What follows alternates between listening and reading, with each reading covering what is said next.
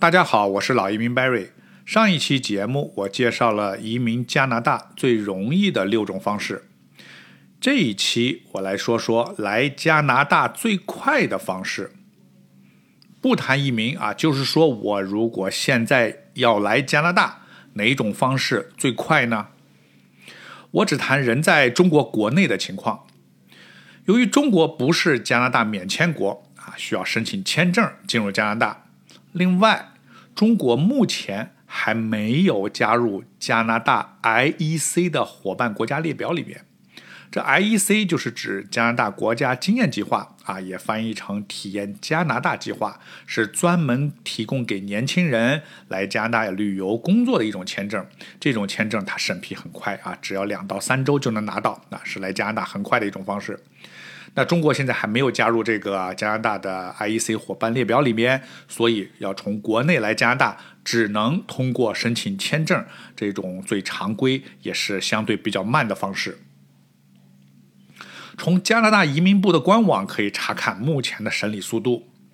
第一，目前从国内申请旅游签证审理时间五十三天，旅游签是目前从国内来加拿大最快的方式。第二种啊，学签时间要八十四天，工签审批时间一百六十天。这些审理时间都是指人在国内申请的情况。那注意呢，旅游签的审理速度是根据你的申请地来决定，而不是你的护照所在地。原则上啊，如果比如你拿的是中国护照，你人在比如说是在新加坡，那么你会在当地的加拿大大使馆的审理速度来决定的。啊，但是现在啊啊都是网上申请啊，而网上申请呢，绝大多数是机器人审理啊，所以要根据结果来看啊。如果是拒签，往往收到啊拒签通知比公布的处理时间要快。啊，如果是批准，那么当地大使馆的处理速度决定了你达你拿到签证的速度。啊，这个处理速度在加拿大移民部官网都是可以查的，啊，都是公开的。说完了中国来加拿大的各种处理速度，啊，咱们再来看一看世界上哪个国家来加拿大最快呢？当然是美国啊！美国公民是完全免签的啊，即使是美国的绿卡持有者也是完全免签的。